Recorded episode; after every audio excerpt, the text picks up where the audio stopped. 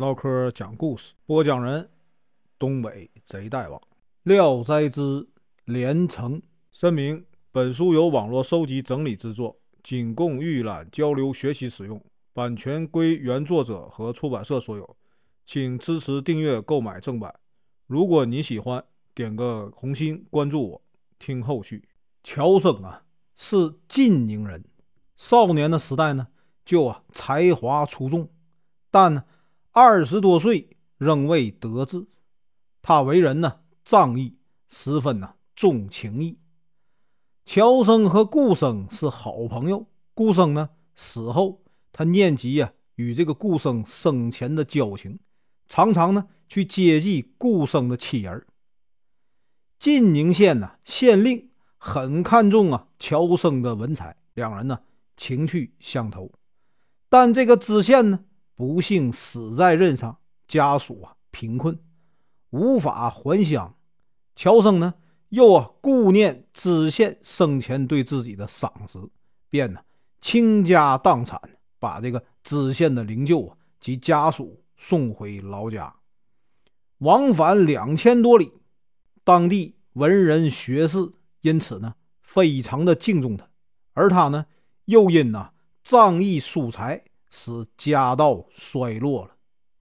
当地的史孝廉有一个女儿，叫啊连城，擅长呢刺绣，又知书达理。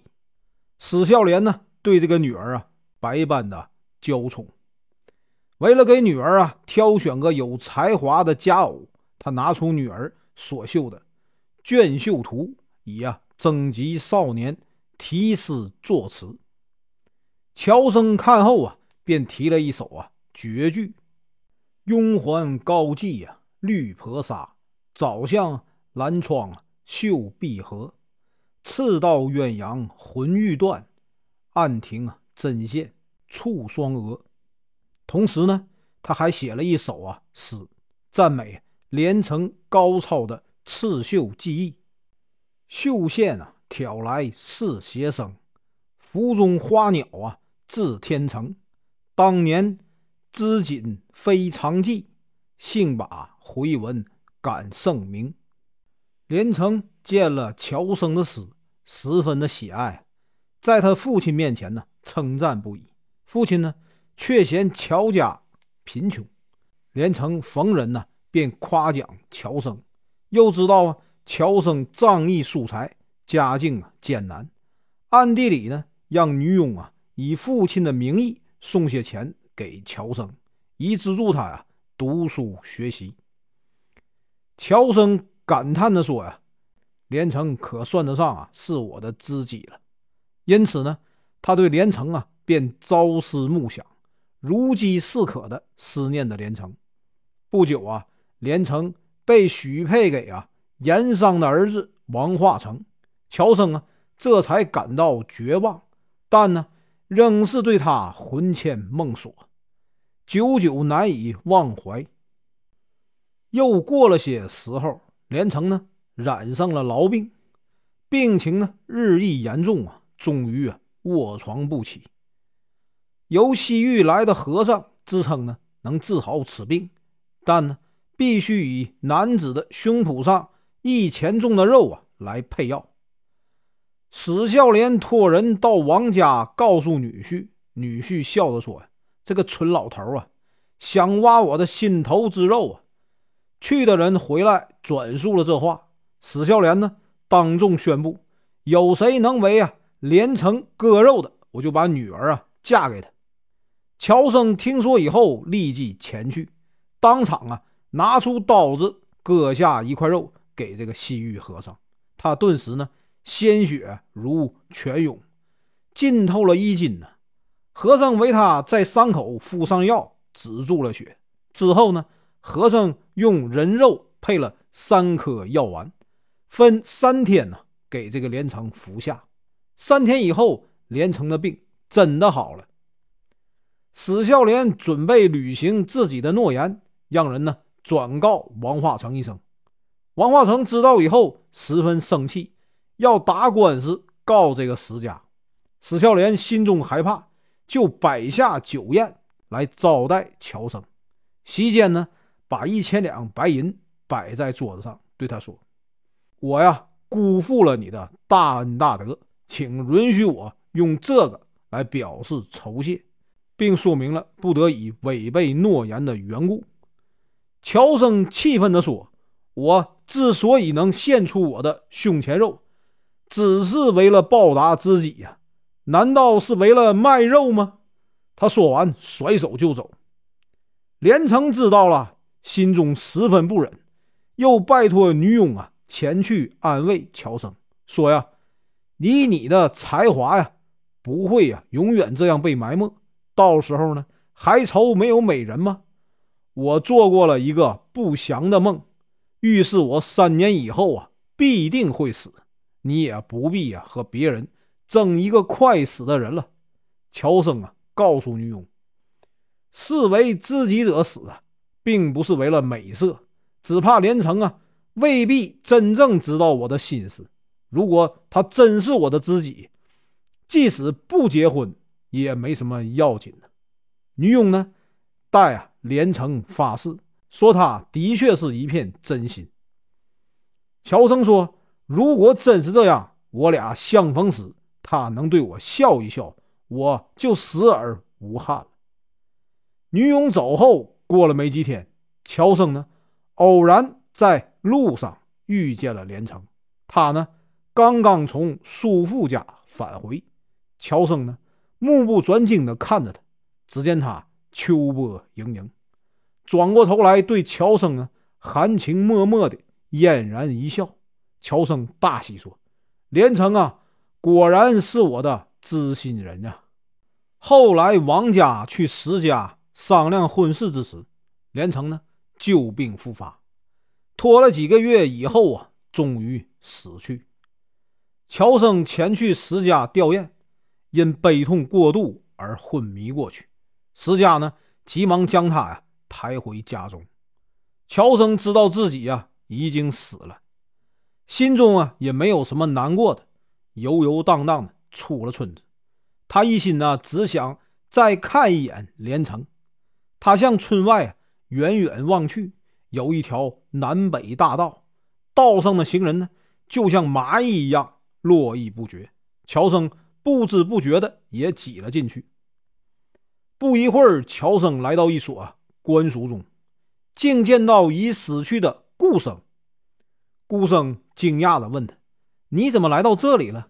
说完呢，就将他往外拉，想让他走。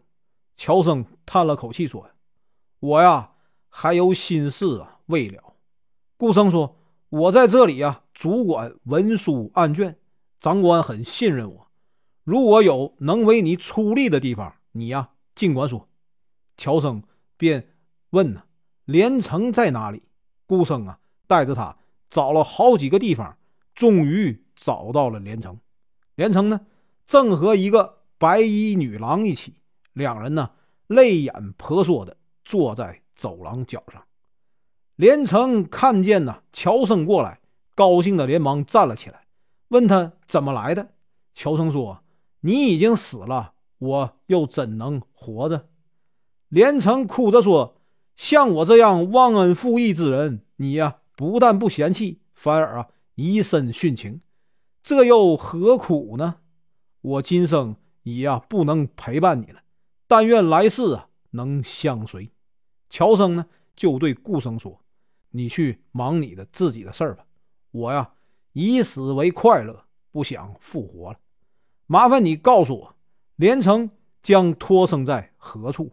我要和他呀一同前去。”顾生答应以后便离去了。白衣女郎啊。问连城和乔生是什么人？连城呢就把事情的始末告诉了白衣女郎。女郎一听啊，心中不胜啊悲痛。连城指着身边白衣女郎对乔生说：“她与我同姓，名叫啊滨娘，是长沙府史太守的女儿。我们一路同来这里，所以啊互相怜爱。”乔生见。史宾娘花容月貌，神情啊凄楚可怜。刚想多问两句，这时呢，顾生又回来了。恭喜乔生说：“我已帮你啊，将这个事情办妥了，就让这位娘子与你一同啊，还魂复生，好吗？”乔生和连城都十分欢喜，谢过了顾生，两人正要告辞，只听得史斌娘在一旁大哭起来：“姐姐，你走了，我又该到哪里去呀？求求你救我一命，我甘愿为你啊当侍女。”连城心里难过，没有办法，就求啊乔生。乔生只好再去求顾生，顾生一口啊推脱说：“不行。”但经不起乔生再三的请求，他就说：“我呀，再去试试吧。”过了约一顿饭的功夫，他返回，摇着手说：“怎么办呢？我是无能为力了。”石斌娘听了，更是放声大哭起来，紧紧拉着连城的胳膊，唯恐他马上离去。众人满面愁容，毫无办法，只好。默默对视，看着他那悲愁啊、哀伤的容颜，不禁心酸。见此情景啊，顾生不忍，就下狠心说：“带上斌娘一同去吧。如果降下罪来，就由我一人呢承担。”石斌娘这才破涕为笑，和乔生他们一起，一同出去了。乔生呢，担心他回家路远，没人陪伴。石斌娘说：“我愿和你们一起走，不愿回家。”乔生道：“你这样说，就太傻了。你不回去，怎么能复活呢？如果有一天我去湖南，你见了我不躲开，那就算我有幸了。”这时呢，正好有两个老太婆带着公文要去长沙，乔生便将史斌娘啊托付给二人，双方洒泪而别。回程途中，连城走得很慢，走一会儿就坐下休息，前后歇了十几次，才来到啊家门口。连城说：“再生之后，真怕我们的事啊又有什么反复，不如你先去啊，要回我的尸体，我在你家复活，这样他们应当不会反悔了。”乔生答应了，二人同回乔生家，一进门。连城又忧虑又恐惧，举步艰难。乔生在旁耐心等待。他说：“我呀，现在心中十分紧张，一到这里呢，四肢飘摇，六神无主啊，就怕我们的愿望又不能实现。所以，我们还是好好谋划一下吧，否则重生后又不能自己做主了。”这时，二人已来到了厢房中。四目相对呀，默默凝望着。沉默片刻，连城笑着问：“你喜欢我不？”乔生不明白这话的意思，连城羞红了脸，说：“呀，我总担心你我的事情不成，再次辜负你。